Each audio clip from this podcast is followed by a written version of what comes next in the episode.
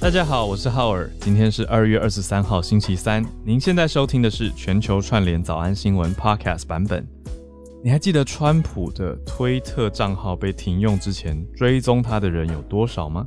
我们一起来听听今天的社群话题。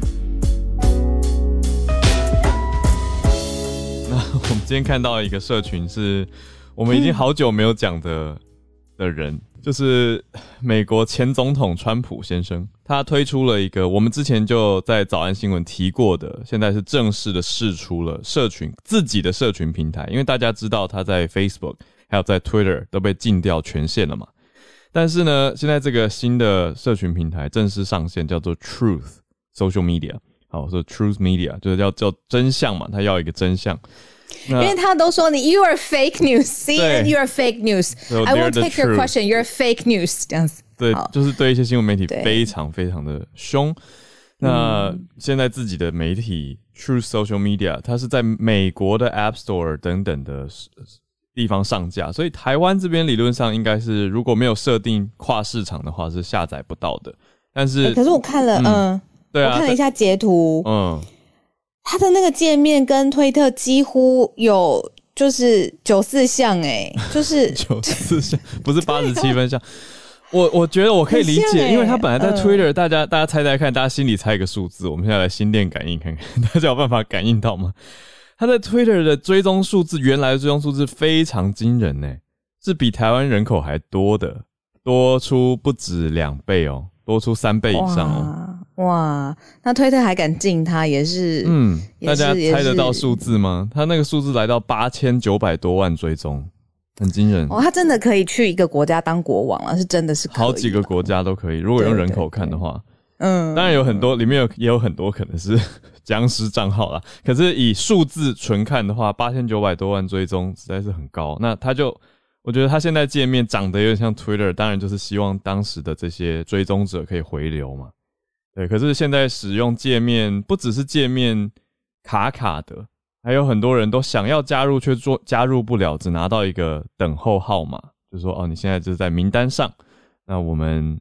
会想办法赶快完呃解决这个技术问题等等这种意思。嗯，对啊，你看推特它发展了几年，它才迎接到现在这个用户，然后使用顺畅，然后或者是同时多人上线不会有问题。它一定是你看一开始前期花了很多研发、很多很多设置的钱。嗯，那等于是这个 Truth 嘛，刚刚推出，那可能川普也要意识到，就是它背后的其实技术平台，我们在享用这些社群软体，其实背后是有很多很多复杂的考量在里面。面的，嗯嗯嗯，没错。James 有提到说，他用的是 Twitter Clone，等于他本来的现，等于他现在的这个 App 算是运用了 Twitter 的框架，在城市码的部分是有高度相关性的。所以，嗯，小鹿看得很 很敏锐，Right，太有趣了，太像了，九四像。嗯，所以大家可以在了解的话，可以想要了多了解，可以再去追一追，再去看一看类似 Twitter 的开源 Open Source Project，嗯，类似。好，非常有趣。那我们现在整理一下今天的几则重点消息。我觉得今天还蛮多军事的消息，但当然都是非常重要的，各国的国防跟预算有关，还有制裁有关。当然，延续的昨天讲出来让大家蛮紧张的乌俄之间的消息哦。但今天会延续嘛？那我我得说，我自己心里面第一个想法说，还好还没有再爆出更大的冲突。可是大家真的是就在默默的在看。好，我们就从第一题开始。讲起第一题是俄国现在已经出军队嘛？虽然对外宣称是维持和平的维和人员，但是这些毕竟是武装的军人，他们进到了乌克兰东部，所以各国也寄出了一些回应跟手段。美国已经明白的，拜登就直接说这算是出兵那我要制裁俄罗斯。那欧盟也提出了相对应的制裁，所以大家可以看到欧美都有回应。第二则呢？则是待会再来讲到是中共，他要来反制美国军对台军售。那美国对台军售，其实每次对岸都会有一些意见跟想法，但是这这次又有新的消息了，我们再整理给大家。第三则则是也跟嗯军事非常高度直接关联，就是日本的国防预算，经过统计之后呢，是来到了新高。所以也显示出地缘政治的紧绷跟一些紧张关系哦。嗯，好，我等下我想到一句话，等一下跟大家讲。嗯，那再来就是跟军事有关的。最后第四则则是跟环境比较相关，就是有一项调查，调查了二十八个国家里面，百分之七十五的人，非常高的比例，四分之三都希望可以禁止一次性的塑胶用品。那我们今天就来特别关注欧洲、还有俄国、美国、中国、台湾跟日本。各地的国防军事消息，还有全球许多国家的人心里都在想的是，我们要怎么样更加的让地球永续，可以减少塑胶一次性用品的使用。嗯，我先讲一下那个句子好了，就是跟像我们今天那么多军事题嘛，有一个人，我我读到一个句子，我觉得让我思考许久。他说，嗯，现在两国的和平其实不是真正的和平鸽或橄榄枝的和平，而是和平的意思就是我的。我的武器比你多，或者我的军人比你多，我的军事实力比你强，嗯嗯，所以所以和平，嗯，那白话文他是说，因为我的拳头比你大，所以和平，这种恐怖平衡的意思，嗯，等于大家都有自己的军事力量，那互相去消长比较，嗯，那比较够强的话，另外一边才会按兵不动，或者是愿意去跟你用谈的，对，但是大家对，但什么时候会出兵或者会打起来？像现在俄国跟乌克兰这种最前线直接的，就是会让大家很担心、很紧张的。那担心的面向当然很多啦，有的人是担心股票，有的人是担心就是跟自己联动相关的事情，或者是相关的大国政治啊、石油物价等等。没错，这都影响很多。那我们来讲到第一题吧，就是在欧美。方面对于俄罗斯是采取经济制裁的，我觉得可以再讲细一点哦。就是昨天我们稍微就是擦过这个边，这到底是发生什么事情在乌克兰的东部？嗯，因为呢，在原先的法律架构之下呢，你俄罗斯你要不论是派兵入驻还是派兵维和，其实都不可能直接进入到乌克兰的这个国内，因为它现在是一个独立的国家嘛。可是呢，嗯。呃，普丁他签署的这个外交的条约，他说是承认乌克兰东部有两个区，他已经独立分离出来了，变成共和国。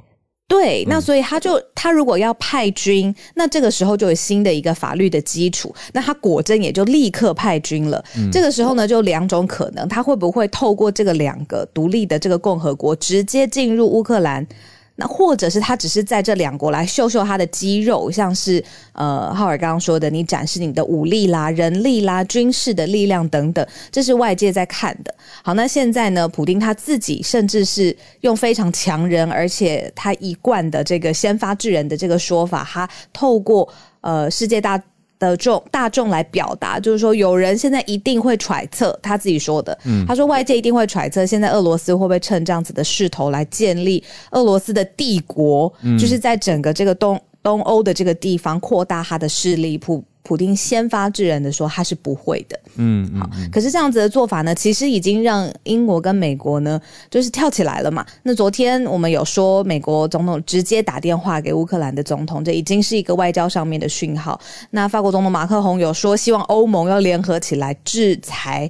制裁俄罗斯。嗯，那昨天晚上我看到有朋友在社团里面分享，就是英国首相他们自己已经在境内有自己英国里面说要制裁呃俄罗斯相关的金流啊、相关的银行啊等等的。嗯，所以在其实不同的这制裁制裁措施上面，现在英美是有陆续出台制出一些。没错，那先从美国开始讲起哦。美国这边就直接宣布说要制裁俄罗斯的两大金融机构。那到底我们等下来讲一下细节。不过先讲一下，拜登昨天不是我们有提到要跟普丁会面吗？那可是会面的这个消息是在俄国出兵之前。那现在出兵之后，拜登就没有在对外跟媒体公开回应说会不会跟俄罗斯总统普丁见面了。那至于这个制裁的细节呢，是对俄罗斯，美国这边对俄罗斯认为是你们这样公然违反国际法。他认为这是俄罗斯入侵乌克兰的开始，所以要坚决的回应。所以对俄罗斯的这个叫国有的开发银行，英文缩写是 VEB，还有另外是军方银行，这两个大金构是两大金融机构全面封锁。那对俄罗斯的主权债也是主权债务实施全面的制裁，那切断了俄罗斯政府跟西方金融体系的联系，这是蛮大的一件事情，让俄罗斯的政府没办法从西方来筹措资金，或者是在欧美的市场交易新的债。那这个在债券市场就是超级巨大的消息，因为毕竟俄国也是很大的国家跟经济体，所以这个影响是非常非常大的。那美国总统拜登是说，如果俄罗斯再继续侵略的话，美方会再进一步。那也会再制裁哦。那美方也会跟乌克兰去提供防卫性的援助，因为美国总统拜登也赶快跟乌克兰总统通了话嘛，就是有点像在安抚，或者说我会保护你们，我会提供一些支援这样子的意思。那你们不要太过担心。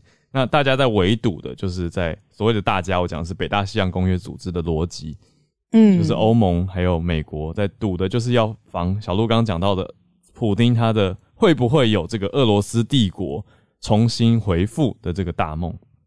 对我特别在这边想要呃强调一点，就是说很多人到现在可能也会觉得说，哇，这个地理位置啊也比较远。那乌克兰哇没去过，相关的这个想法其实哦之前讯息不是那么的丰富嘛，至少在台湾。到底身为台湾人为什么要关心这一件事情？那其实目前最大宗的评论，大家在想的也是，如果你从美中台角度去看这起国际事件的话，现在大家就是看说美方它的。角度对于其他国家入侵呃其他国家这件事情，他到底会寄出什么样的战略上面的沟通吗？还是他要呃围堵吗？那他的底线在哪里？这个会是中方密切观察美方的呃做法，作为以后他可能对不论是对台湾或是对其他国家，他的战略上面拟定的参考点。嗯，这个就是为什么身为台湾人，可能现在要很注意看说，那欧美国家会怎么看这个。俄罗斯入侵可能的入侵的这件事情，没错。那我再补充刚刚的这个制裁啊，虽然听起来是对两大金融机构，可是，在拜登讲完话之后，美国的财政部马上就公布完整的名单，就包括这两大机构以外呢，还有他们的旗下四十二家的子公司也都一起制裁。那另外，美国财政部还说，普丁的核心圈里面很多位有影响力的人跟他们的家人。也都一起制裁，所以不只是对机构，其实对个人也有相呼应的制裁行为。那欧盟这边也是限制俄国进入资本市场，因为同为的是同样一件事情。那欧盟的执委会主席就也出来谈话，而且提到说，针对这些参与侵略行动的个人跟企业，禁止制呃进行制裁。那另外也禁止乌东两个分离地区跟欧盟进行贸易。就是说，你们这些 separatist 分离主义分子，既然说你们是另外的一个共和国，然后还跟俄国友好，这样签署，那我们欧盟这边要先禁止你们跟我们的金融市场来往，也是蛮大的一个消息。那么，小鹿，你是不是也有一个专题会在这几天跟大家见面？就在讲这个吗？如火如荼的进行当中，我们最近想要推出一个系列，跟大家就是稍微小小。讲一下，给我自己更大的压力，就是不要这个系列 就是半途而废这样子。因为我觉得现在有太多太多的新闻啊，它里面的关键字其实是蛮难的。那有的时候新闻受制于篇幅，可能没有办法好好讲。例如说，呃，假设量化交易好了，或者是呃，对乌俄之间的 这个错综复杂，那我们想做的事情就是这个。系列叫挑战最浅白，就是我们用最浅白的这个说法，五分钟之内一定要让大家知道，到底什么是 NFT 好了，什么是量化交易，或者像乌二到底发生什么事情。嗯，那我们目呃在赶工当中，希望很快的五分钟之内挑战最浅白，不容易不容易，加油加油！对，好，所以大家可以再期待一下小鹿这个新的系列挑战最浅白。那我们延续着刚刚这边的脉络，我们看到。另外一边的消息讲到的是中国对对到美国卖东西给台湾有意见了。那当然卖的东西不是一般的东西，是敏感的军售，非常敏感了军售。所以中方说了什么话呢？对美方有什么意见？刚刚说哈尔说的这个东西呢，是爱国者飞弹工程勤务，然后售价是一万美元，是美国卖给台湾的军售案了。那这件事情呢，中国外交部发言人他就表示说，这个相关的这个军售啊，这商务上面的往来已经呃违反了就是反外国制裁法，这中国政府的一亿美元，一亿美元，对对，一亿美元。我刚刚说什么？一亿美元太便宜了，一亿美元，对对 对，一亿。对，然后呢？呃，所以因为呃，这个已经违反了中国政府的这个相关的这个规定，所以现在中方寄出了制裁，是对美国的这些公司，比如说这 Lucky Martin，就是洛克希德马丁，还有 Raytheon 雷神，这是两间美国军工企业来进行反制。这是中方对于美国的企业来进行反制，就是因为对台军售。嗯，没错。所以这个消息就是对外说，那中方说法是说。违反了中一个中国原则，还有中美三公报嘛，三个联合公报的原则，就是常常引用的这些原则。那说的是损害中国的主权跟安全利益，还有中美的关系跟台海的和平稳定。那中方是坚决反对跟谴责。我自己觉得有意思的是，台海的和平稳定其实以前是台湾这边比较常拿出来讲的，所以我们在翻译的时候，其实常常在讲 peace and stability。对，可是在这几年，我觉得做过去这一两年吧，就中方开始也在说，指开始指责外部的人在破坏台海和平稳定，就是大家在有点两岸都在说自己是 peacemaker，就我们都是要和平啊，那是谁来做做坏人呢？就是外部这些人在你看在捣乱，在卖武器，有点整个论述变成这样子了。我自己观察到，从语言角度的话，跟这个国际政治的话语的角度，这个叙述。来说，我觉得蛮有意思的一件事情。那当然，现在台湾这边的回应也是在讲说，台湾努力的维持台海和平与稳定。对，那可是前提是因为面对中共的军事威胁恫吓，所以有政府责任要保卫人民安全。那美方提供，所以台湾这边当然就是呼应跟配合所谓美国政府的《台湾关系法》还有六项保证，所以大家都有援引的依据出处。一边是三中美三联合公报，然后一边是说六项保证跟台湾关系法，所以两边都各自有各自的依据跟说法，所以看起来我我是觉得好像又又讲完了，就是就是这种感觉。对啊，就是各方他的这个出发点，各方的这个角度理解都不同。没错，我可以讲个轻松的啦，就是那个美国军工企业洛克希德马丁啊，Lockheed Martin，对，洛马，通常简称洛马。我觉得他真的好像那个 Avenger 系列里面会有的名字哦，那我一定是 Avenger 之之后抄他的吧？因为洛克希的马丁·早落嘛这比较早嘛。对我真的觉得这个这个名字上面听起来就很军工企业，我不知道为什么，你有这个感觉吗？雷神当然也是有。Raytheon 有点这种感觉，可是没有洛克希德马丁，就是洛马来的，对，Lucky Martin，对我就觉得我，很好听这个名字。我第一次听到他的时候，我印象很深刻，这样子。好，对不起，轻松一点，轻松一点，这个是那个主播台后 大家会聊的。对，率真吗？不是要我们率真吗？大家真的都以为主播台上上台前，大家都在认真的研讨，就是 国际关系理论嘛？没有，大家是前一秒都在想说下了之后要去吃哪一个水煎包，真的，这是真实，真实，真实。对，那延续刚刚这个呢，外我也补充一个尾声，就是法国的外交部长是说，对欧洲的观点，欧洲看着这个台海的状态，法国外交部长说，为了防止台海的冲突，已经做好准备。那。台湾外交部当然也有回应，是说呃感谢，因为台海的和平稳定是国际的高度共识。好，这是法国外长在接受亚洲媒体那个 Nikkei Asia 日经亚洲访问的时候提到的，是说啊，就是谴责单方面改变现状啦，那防止冲突的发生等等等。好，那我们来到，既然讲到日经，就来到日本这边的消息，日本的国防军事预算来到了新高。大家还记得吗？之前在早安新闻当中常常有讲到，其实国际政治它的核心是很现实的，意思就是说呢，它是看你。比如说，在军事上面的布局，或者是你的经济上面，你有多少谈判的筹码，就是现实主义。那刚才浩尔在刚刚开始节目的时候，有讲到一句话，就是其实有的时候恐怖的平衡也是一种平衡，嗯对吧？好，我们来看哦，日本国会呢批准了一个新的财政年度的计划，那这个计划创纪录，有九千四百亿美元的这个初步的计划呢，完全是要投入在国防的支出上面。嗯，那当然它会增加日本。的债务负担，那现在日本的债务负担是工业化国家里面最重的。但是就算如此，现在呢，日本还是有在军费上面创下新新高的预算。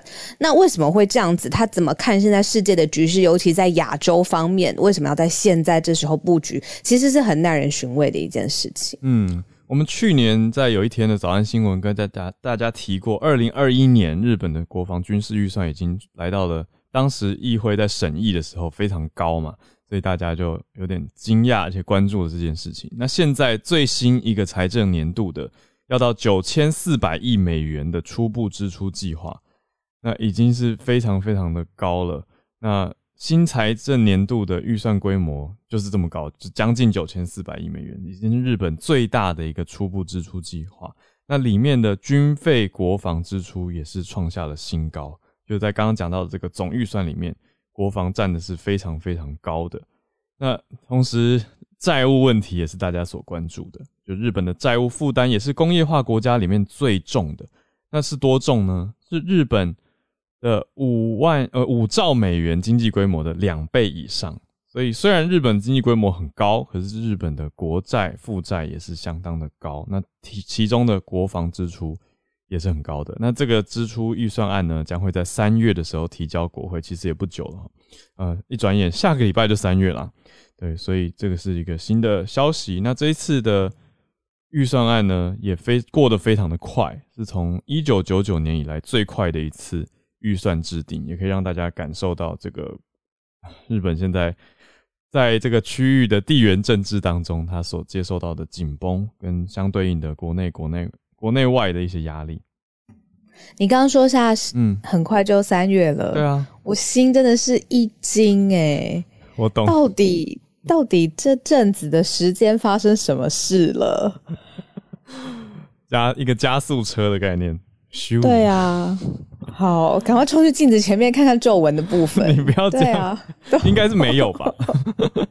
好，我们来把第四则讲完。因为小鹿，你今天等下有事情嘛，要提早出门。来到今天的最后一题，就是呢，这是什么样的一个调查呢？二十八个国家已经算是蛮广泛的调查了。那已经有有的单位会号称说是全球性的调查嘛？那这个调查是叫做易普所这家公司 Ipsos。它调查了二十八个国家，有超过两万人的一个调查，讲到的是从二零一九年以来，在呼吁用一次性的塑胶制品。那这些受访者，他们愿意跟认为认同这个想法的比例，从百分之七十一，也就是三年前的百分之七十一，现在来到百分之七十五。那有一些人，他不是说一定一次性的都不要用，他是倾向说少一点用塑胶包装。那他们是百分之七十五上升到百分之七十二，所以。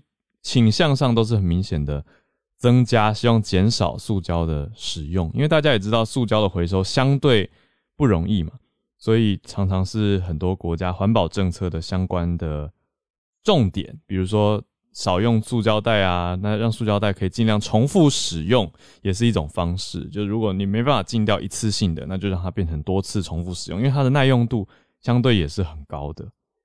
好，那我记得我们在早安新闻跟大家提过。发明塑胶的人，其实他是为了，其实是为了多次使用而发明的。只是后来大家的使用方式不一，所以才有一部分变成了严重的垃圾。对，所以大家的使用习惯，我觉得真的是，既然我们现在聊到这一题，就能呼吁大家能重复用就重复用吧。有时候真的很耐用，洗洗还可以用，也可以，对不对？对啊，对啊，或者是就自己有一个随身的袋子，有时候我就带着一个袋子，我也觉得还蛮好用的，就不用不用拿，或者有时候。你就是拿着也不一定要带着啊，就是看情况啦。我觉得我们之前叶老师不是也讲到一个环境焦虑吗？因为我觉得这种题目推到底有时候又太严重，所以我觉得大家自己适度嘛，没错没错，找到一个适合的平衡。那另外呢，甚至有近九成的受访者是说支持来制定一个全球的限速条约。就是如果各国政府都限塑胶，嗯对减少塑胶、限制塑胶使用的一个条款，那比如说减少啊或限制一次性的塑胶制品，可以有多次重复使用的，等等等，那他们是采取支持跟乐见其成的态度。嗯嗯，所以让大家看到这是一个各国情况的的状态。那调查里面最支持这种禁用一次性塑胶的是哪里呢？我还蛮惊讶的，是哥伦比亚、墨西哥还有印度，反而这些开发中国家，对，是开发中哦，开发中国家，他们更感觉到这个塑胶垃圾的危机首当其冲，所以比其他的已开发国家反而更有感，会最佳的支持一次性，因为这个调查蛮广泛的，二十八个国家嘛，对，对啊，可能各种发呃发发展的程度、经济发展程度的国家都调查到了这样子。嗯，对啊，对啊，你问我们支不支持？我觉得大家也会觉得支持啊。对，只是说，我觉得那实际使用，当然你说大的工业集团。他们内部怎么使用，其实也影响很大。因为也我就想想呼应前几天讲到迪士尼这件事情，我曾经在美国迪士尼工作。那当然，我说他的员工训练等等做得很好，可是，在园区内看到一般游客的使用习惯，真的很多东西，你说食物没吃完，我觉得这是我自己我自己去第一个会看得很不习惯的。然后另外就是塑胶袋啊等等的使用也是非常的大量。那当然。他们是有在重视这个问题，所以塑胶袋都有刻意的去用越来越薄，所以在封塑胶袋的表面上也都会写说，我们这次是减量多少来制作出来的塑胶。对，可是我觉得还是很大的面向是回归到使用者、消费者的习惯啦，这样子相关的企业跟集团也会有所呼应跟应应，所以大家要要有希望，就是不是说啊，反正都怎样怎样啊，而是大家一起努力就会有有比较好的结果，我是这样认为的。所以大家就找到自己平衡舒适的方式，能够减少就可以减少。那该呼吁也是要来呼吁。好，那我们今天差不多可以来到全球串联的时间。好，那小鹿你就一边可以准备出门，对，然后我挂在这边听。嗯，来，我先邀请了 Benjamin 上来，来自马来西亚的消息。这一个礼拜吧，就是蛮大的一个呃社会案，就是社会的一个庭案，就是社会案件，就是有一个华印裔的这个呃妇女。她的孩子就是被宗教呃，就是福利局给带走，而且不能不能就是不能跟孩子聚呃相聚，因为其实有一些就是他的孩子其实是呃华裔，不是非穆就是非穆斯林，可是嗯，她的丈夫呃她的丈夫在入狱之前，哎，丈夫就是最近入呃入狱了嘛，所以她丈夫入狱之前把这个孩子。呃，改奉呃改改成那个伊斯兰教。那在马来西亚伊斯兰教的话，就是你要再从伊斯兰教改回成其他宗教的话，是呃不太可能的。嗯，所以就是其实这个呃是在二零一九年的案件，但最近高庭就已经把这个呃中呃排呃排呃就是呃批准了这个罗秀红这个印怀孕伊尔这个妇女的这个呃批准，就跟他说呃你可以取回你的孩子的这个抚养权。那就这就这就引起了这个呃宗教局跟这个呃呃法庭这方面的这个之间的纠纷，因为其实法庭就说，呃孩子必须回，因为孩子还是未成年嘛，就必须回到母亲这一边。嗯。可是宗教师之前他们的宗教玻璃式宗教师是说，哎这个孩子是拒绝跟这个母亲的。嗯。可是结果最终发现，孩子其实是想跟母亲在一起，而且是被呃。隐藏起来了，就是拒绝让孩子，呃，这个孩子接近母亲。嗯，然后在法庭的这个呃最终的裁决过后，孩子最终才可以跟母亲相聚，就是昨呃前天终于相聚了。其实这个事情在马来西亚引起很大的这个呃关注度。嗯嗯嗯嗯。所谓华印裔为什么会有这个称呼？是是华裔还是印度裔？它是呃混血，就是华裔裔的，就是呃，因为马来西亚是多元种族的国家嘛，就是其实有很多的呃族群会呃同婚嘛，嗯，所以就是华，它是其实是华裔跟英裔的这个呃同婚之后产生的这个对混血的后代，嗯，对，嗯其实这几个这个呃这几年马来西亚一直发生这种这种改教案件，就是呃当当呃这个丈夫呃。单方面的帮孩子改教，那其实，在没有取得这个呃母亲的同意之下就改教，所以其实除了这个罗秀红案件，还有一个英迪拉也是，他已经差不多呃七八年没有跟孩子相见了，到现在法庭也是发出了谕令，可是到现在警方也不执行这个法庭的谕令，所以现在这英迪拉就一直来回的。奔跑，呃，政府单位啊，就希望跟孩子，因为其实已经接接近七年，呃，是呃接近十年了吧，就是没有跟孩子见到面，所以，嗯，呃，妈妈妈觉得是蛮蛮痛苦的。我我想追问的是说，为什么改宗教信仰会没有办法跟妈妈见面？是代表说父母之间有一些冲突，那延伸到孩子身上吗？呃，对，因为其实你在改教过后，如果你呃爸爸不不让你接近妈呃母亲的话，应该说呃就是呃不不让妈妈接近母亲，说说呃其实就是他，因为他改教接要带回来的话是不太可能的，因为马来西亚是只有只你只能皈依伊斯兰教，可是你要再回到原本的宗教是不呃是被禁止的。嗯嗯嗯，对啊，可是我的意思说换信仰不代表不能跟妈妈见面，对不对？就是呃，爸爸会以就是各种理由说呃呃妈妈呃母亲危险啊，即便法庭呃法庭是说呃这个孩子的抚养权，法庭的抚养权是判给了母亲，嗯，可是爸爸可以用宗教局的身份，因为马来西亚有宗教局，马来西亚是一个有这个宗教局，是是，可以用宗教局的理由来说，呃。不禁止母亲这个，所以而且昨天的宗教局方面还说要挑战，就是要向向政府表示要修改宪法，要允许这个呃宗教法庭伊斯兰法庭，嗯，所以挑战高等法庭的决定，因为高等法庭做出了决定，他们要上诉到改宪法，说要求就是司法检讨，允许这个高呃宗教第三法庭可以检讨高等法庭做出的裁决。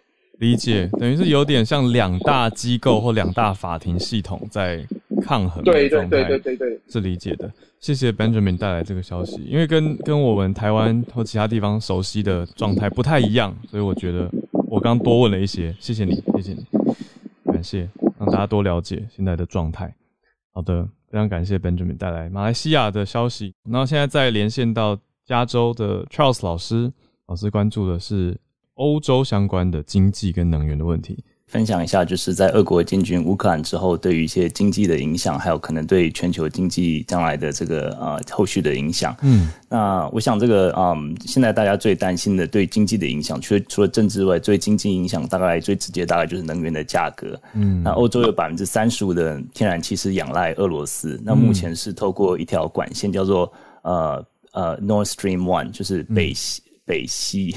北哦哦，北西边的一号，北边的北对对，North Stream，对，发音不太标准，North Stream One，对，北西一号就是它的管线是通过这个从俄罗斯东通过乌克兰，然后抵达这个德国。那目前这一条是还是在运作，没有切断。那目前德国是切断的是呃是 North Stream Two，就是北西二号。那这一条其实感觉德国好像很有 guts，就是他们就马上就这个实施这个制裁。但是其实这条管线是新的，并没有还还没有开始启用。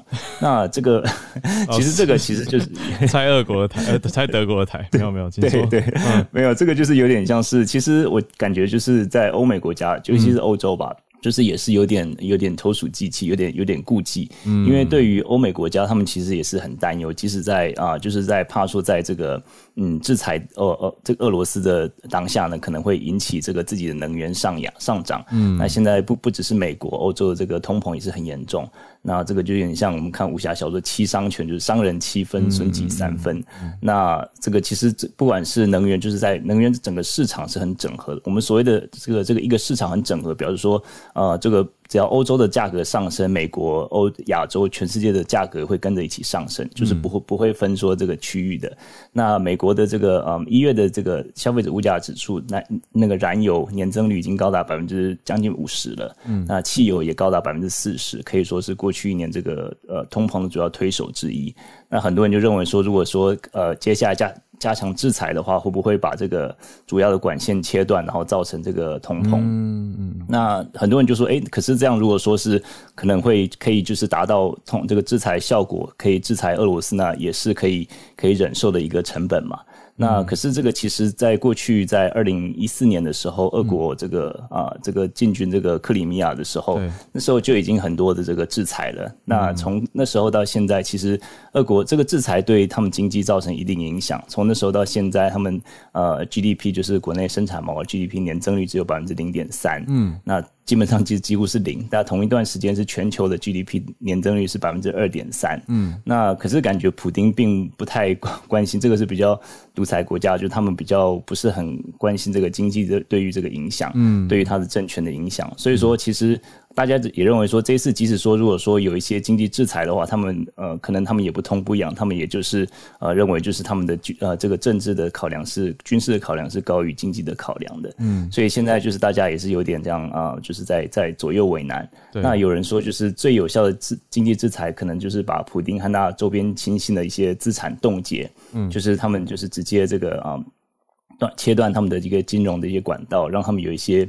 切身之痛这样子，那他们最大的这个金融交易其实是在英国伦敦。嗯，那但是有一些人认为说，英国可能或许不会这么做，因为在二零一八年的时候，这个英国的前俄罗斯这这在英国土国土里面，这个有一个俄罗斯的间谍毒杀案，那时候是在他们。呃英国国内发生的事情，那时候英国都没有没有冻结这个，没有进行这样子的冻结的。嗯，那很多人就认为说这一次可能也是他们也是有点呃有点就是不是不是不见得会会采取这样子步骤。所以现在这个欧美国家的这个制裁都还是在好像还没有呃一个同步的一个一个讨论。那现在就是等于是一个好像是切断这个北 North Stream Two 啊，可是好像是很有。很有呃很快速的一个制裁，可是这并不目前还没有什么太大的一个真正实际的一个影响。对，那我们接下来就是来继续观察吧。嗯。太谢谢老师的补充跟分析，让大家又看到了一个七伤拳的面相，真的很实际啦。就是要制裁对，可是也会伤到自己。那俄国到底多在意或制裁影响多大？这都是我相信欧盟现在很密切在评估的事情。那大家就在关注的是能源啊，还有通膨的影响。非常谢谢 Charles 老师。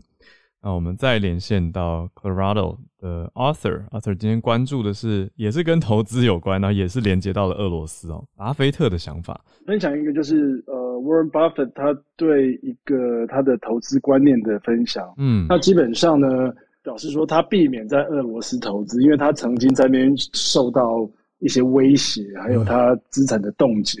哦，所以他觉得。在俄罗斯对他也不是很友善啊，因为起因是在大概二零零六年的时候，在 Berkshire Hathaway 年度股东大会上，他就表示说，他巴菲特在一九八七年投资 Solomon Brothers 这家公司，那他这家公司在西伯利亚有一个油田，那当他们去把资金投入去开采这个油田的时候，俄罗斯是非常欢迎的，你来开采。可是当他们开采出石油以后，要把石油运出，要把石油卖掉获利的时候呢，那俄罗斯政府的手就伸进来了。哦，所以基本上就是威胁他们说赚的钱出不来，说他们要要分要分一杯羹嘛。那当巴菲特他们说，那如果是这样的话，他们要把他们的所有的机具或是一些设备要抽离，就是说等于是要退出这个投资的时候呢，那俄罗斯政府就跟他们讲说，你们如果要把这些这些设备拿出去的话，你们不止设备出不去，你们人可能也出不去了。哦，所以基本上就直接这样威胁，所以他对俄罗斯的印象非常不好。嗯嗯嗯。所以在在二零零三年的时候，有两个机会，他可以投资一家中国的石油公司跟一家俄罗斯的石油公司的时候呢，两是两个公司的的呃的那个基本面是差不多的。嗯。但是他还是选择中国的公司，因为他觉得中国比俄罗斯相对来讲那个投资环境稳定一点。哦。所以他就觉得对俄罗斯来讲，对他来说是一个。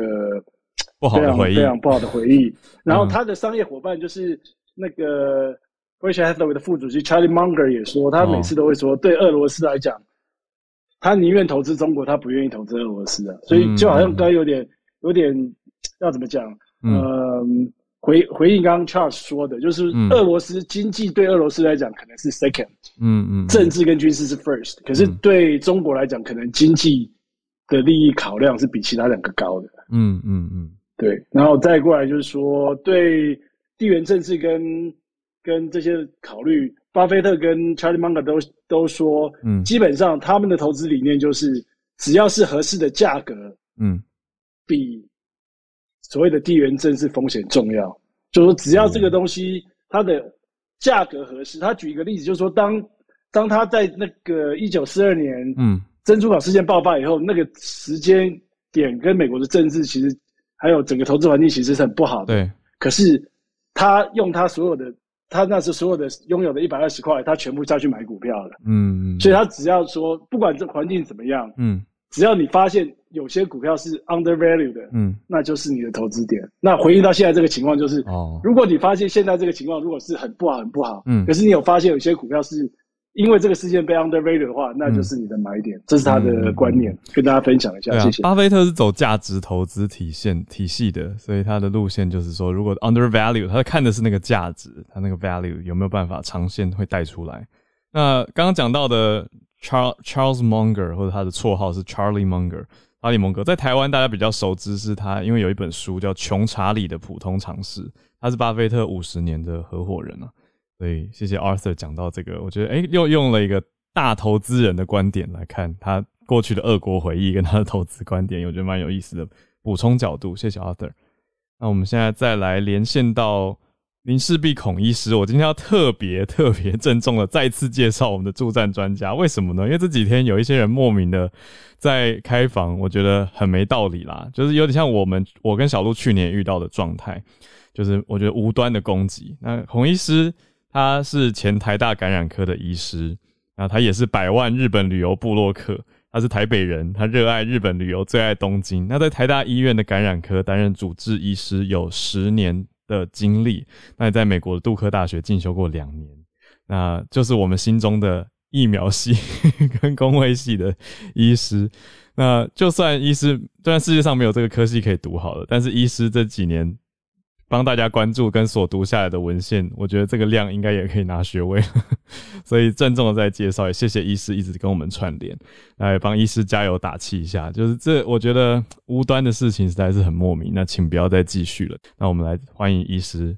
我我觉得这个，呃，我我们其实，在 Clubhouse 上大概一年多前呐，就常常在讲媒体试读这件事啊。对，就是在 Clubhouse 上，你你其实就是每个人都可以上来有自己发言的机会哦。是，可是你其实根本不知道那个人。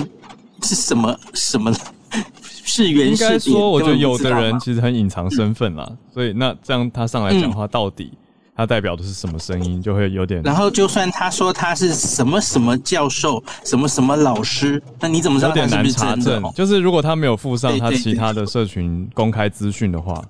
我觉得会很难查证，因为像我跟医师跟小鹿，我们就是有一个公开身份在网络上走跳嘛。我觉得这样相对对呀，对啊，就是好好跟大家来长期的谈话跟面对，那不是说出来冒出来说，哎，我是某某某某某，然后来开炮，我觉得是蛮不一样的。是啊，所以大家要判断。嗯，当然这些什么头衔或是之前的经历，嗯，是一个参考，可是这个人讲的。呃，这一件事情，他讲的有没有道理？嗯，那其实当然也是要独立，你一个一个都都应该要独立的去。没错，这这是绝对没有错的啦。嗯，那我也从来没有说我我是疫苗专家，我说的一定是对的。嗯，不可能，因为新冠这一个疫情，还有这个疫苗本身，它其实都是太新的资讯了嘛。虽然已经两年了啦，哦，可是它病毒一直变种，然后所以它的资讯是一直在。化的，嗯，那所以我发现很多人在讨论这些问题的时候呢，嗯，他其实自己也没有怎么在更新讯息，嗯，他其实就是用非常 stereotype，那可能一年前在怀疑疫苗的那些言论，一年后还在讲，嗯，然后呃，就是我我就觉得有一点麻烦的事哈，嗯，大家知道美国的反疫苗的言论是蛮。蛮最近声音可能越来越大哦。对，那我觉得在整个华人的社群哈，就是从美国那里，然后有一派说法哦，网络上其实非常多资料，嗯，然后在美国的华人社群有一派一堆资料，然后在这几个月，我觉得入侵台湾的社群蛮蛮严重的，越来越多了。嗯，我我我。一起上那个有一些争论节目哦，有一些老师，我我不敢讲名字了哈，嗯，就是只要你会在节目上，你在社群媒体会，就是分享一些卫教资讯，然后说，哎，打疫苗的好处跟坏处哈，嗯，那建议大家还是应该要利大于弊，可以打哦，嗯，会被攻击耶，嗯。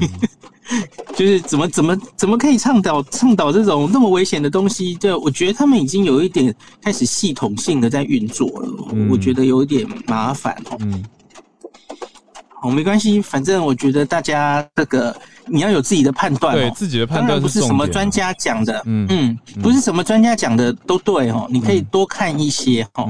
那可是你你不能因为隔壁王妈妈说什么，我美国的亲戚说什么哦，才才那种一点点。案例，然后就那边说哦，所以疫苗好可怕哦，怎么样怎么样？对，我觉得大家要有一点科学的素养，这样子哦。嗯。然后我我们上礼拜因为礼拜五是专题嘛，吼，礼拜五的专场那一场，其实有一个新闻我漏报了，其实跟我们大家很有关系，所以我我想再讲一下，就是日本啊，嗯，日本虽然现在疫情在是高峰，稍微也许有一点要下来了哦，嗯。那其实这几天死亡还是一直在往上升，等等哦。嗯。那可是他们其实已经开始规划，这是上礼拜末有一个比较大的新闻，就是他们的岸田首相宣布啊，嗯，这个三月一号以后准备要开国门了哦，嗯，那这个国国内很多新闻就误以为说，哎，又可以去日本旅游了吗？然后在那边兴高采烈的讨论，嗯，对，那可是其实他们现在规划的是先开商务人士，嗯，跟那个学生，然后一些技术生。你技术生是什么意思呢？其实他们很依赖，像是越南，呃，还有哪里忘记了？嗯，就是这些外外国的人来，然后做很多基基础的一些事情哦。嗯，他们很依赖这个哦。那所以日本在过去两年，其实有大概一两段时间，他们也开过这些商务跟技术生这些留学生。嗯，那所以这不是新的哦。那日本过去一年，呃，两年以来，其实再也没有开过一般观光的签证了，嗯，根本就停下来了哈。嗯，那顺序是这样了哈。其实去年大家都知道举办了东京奥运，所以在东京奥运之前，其实他们一直有一个，因为奥运就卡在那里，所以他们还是没有放弃。哎，我们还是得让外国旅客来奥运怎么办的一个希望哦。嗯，所以在那个时候之前。一切都很顺利的话，他们原来是希望，我知道他们有抓出一个时间点，大概去年的四月，嗯，日赏英四到六月奥运之前，他们是希望开开始分阶段开一般观光签证哦。那可是他当然可能会很，然后可能就一开一个试验团过来这样子哦，然后看看哎防疫是不是都可以做得好，然后准备开哈。可是这个梦，当然大家知道，后来疫情还是没有解决嘛。对啊。那 Delta 来了，所以这个，然后奥运又来举办，终于壮士断腕，决定奥运完全不让外国人进场，哈，就就不来了，哈。无最最后甚至是无关客嘛，哈，连连本地人都不让他进场，这样。嗯。好，那奥运结束之后，他们就没有卡在奥运的这这件急迫性，所以根本观光就慢慢来，没有打算。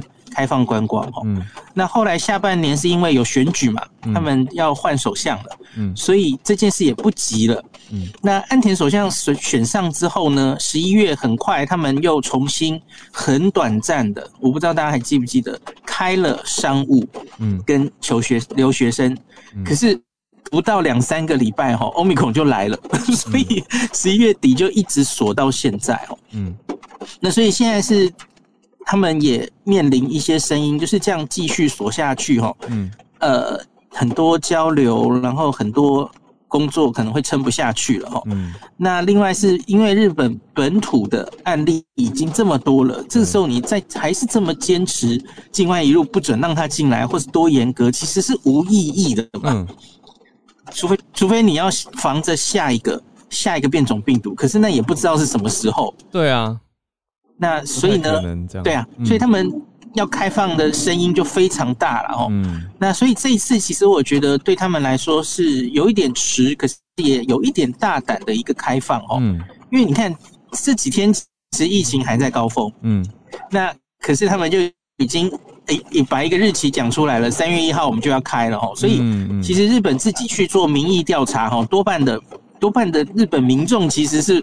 担心的哦，不希望现在就就开国门哈。嗯，可是我觉得方向是对的啦哈。嗯，那而且他们这次我说比较大胆的原因是，他们还针对呃的有没有打疫苗，还有你来自什么流行区域，有一些不同的规定哈。嗯，最极端的状况哈，比方说台湾肯定是这个低度流行的国家嘛哦。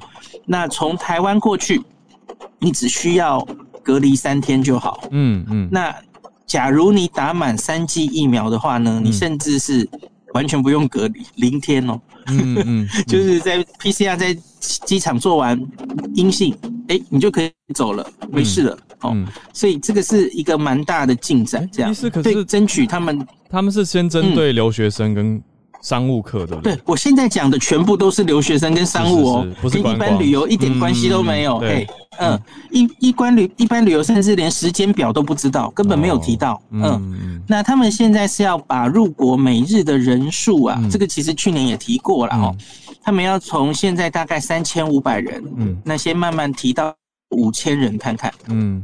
所以你看，他他其实讲的全部都是，你看有人数控管，嗯，然后局限在某个身份。好，那往后到底怎么做不知道，一样又是那句话嘛，滚动式调整嘛，他要看看这样做可不可行，会不会怎样哦？那这样天数有没有问题哦？那观光再说了，现在是连时间表提都没有提哈，也也也很难提吧哦。那所以就是觉得国内有一些像上礼拜就好多。这个我们防疫记者会的时候，哈，好多记者就问啊，日本已经开了，那那个台湾过去不用隔离啊？那台湾什么时候可以开？那什么时候可以去日本出团跟团旅游？什么？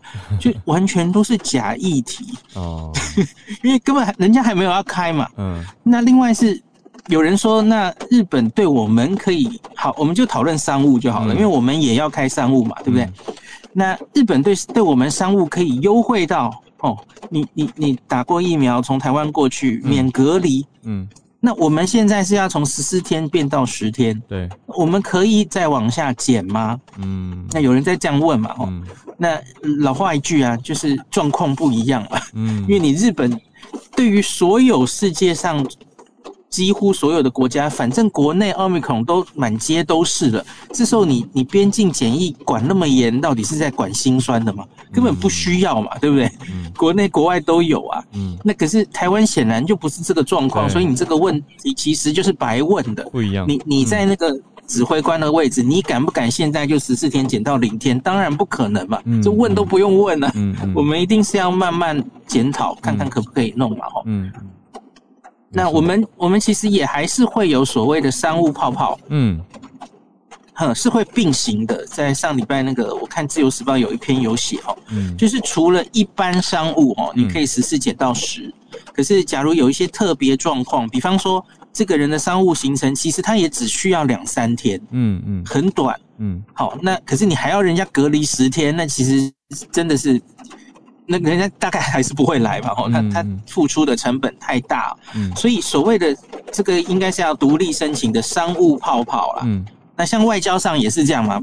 那个蓬佩奥快来了嘛，一定也是泡泡嘛？哦，那这种泡泡其实都是会独立审查哦。你你反正来了，然后你你去的地方会接触的人都有一定的控制，嗯，都是可掌握的。那这种一定是可以让他来了，哦，这个也是没有问题，嗯，嗯嗯。那只是一般旅游，我觉得大家都是还要有耐心一点，再等等这样子哦。林世璧都不急，你们在急什么？我也在想这件事情。我想说，意思应该两年都等了，前线最急的 在观察日本什么时候开的人。对，其实我也就放放，就是放宽心了啦。就是两年都过去了，嗯，再等到三年也也没不要，就是哦，理解理解。就只是我我就是在考虑，就是假如他商务开了啦，哦。那其实去年日本开商务的时候，我就有有开始考虑，可是后来欧米孔就来了，是啊，就已经来来不及决定了。就是假如他真的开了，我是有考虑用商务的名义回去采访，可是，嗯，这个其实也很矛盾。就是假如一般人呐，一般的旅游都还。遥遥无期，不知道什么时候回去。那我去采访，采访个鬼啊！现在采访的东西也不知道，疫情真的过去，我们可以回到日本的时候，那个东西还在不在？对不对？嗯，就是大家默默的，但继续抱持着希望，呃，看看到底什么时候会开比较好，比较适合的时候啦，也不是说尽早开就不一定就好啊。对啊，那医师刚刚讲到的，最后最啊，你先讲，我是补充一下，刚刚讲到再补充一个，嗯，好好好，我我最后再补充一个小点，就是呃，虽然说啊，打过三剂疫苗的，哦，他说免隔离，嗯，可是这其实还有猫腻，因为他会承认什么疫苗，还有是哪一国发的这个疫苗，呃，实打证明，嗯。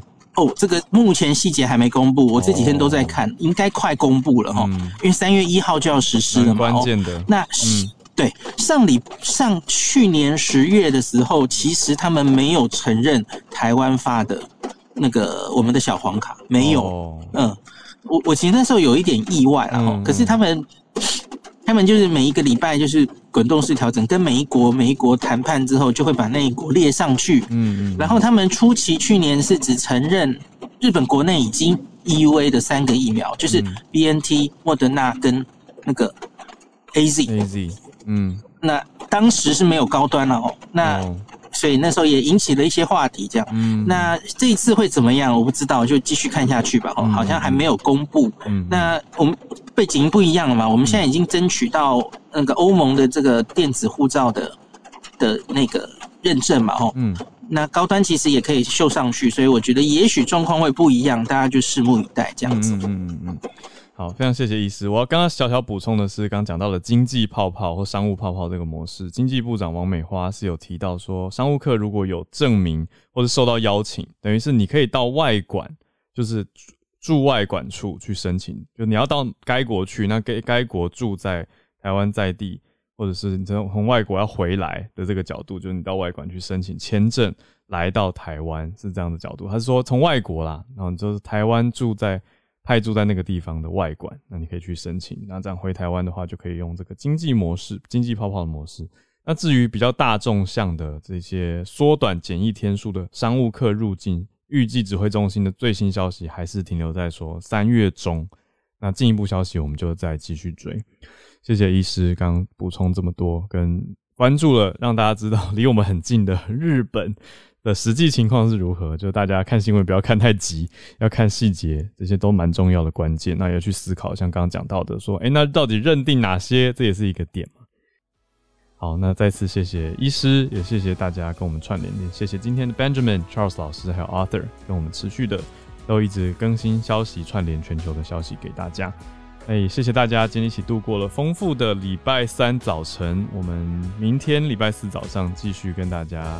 串联在一起，继续跟大家聊聊，啊就祝大家周三愉快，周三顺利，我们明天早上见啦。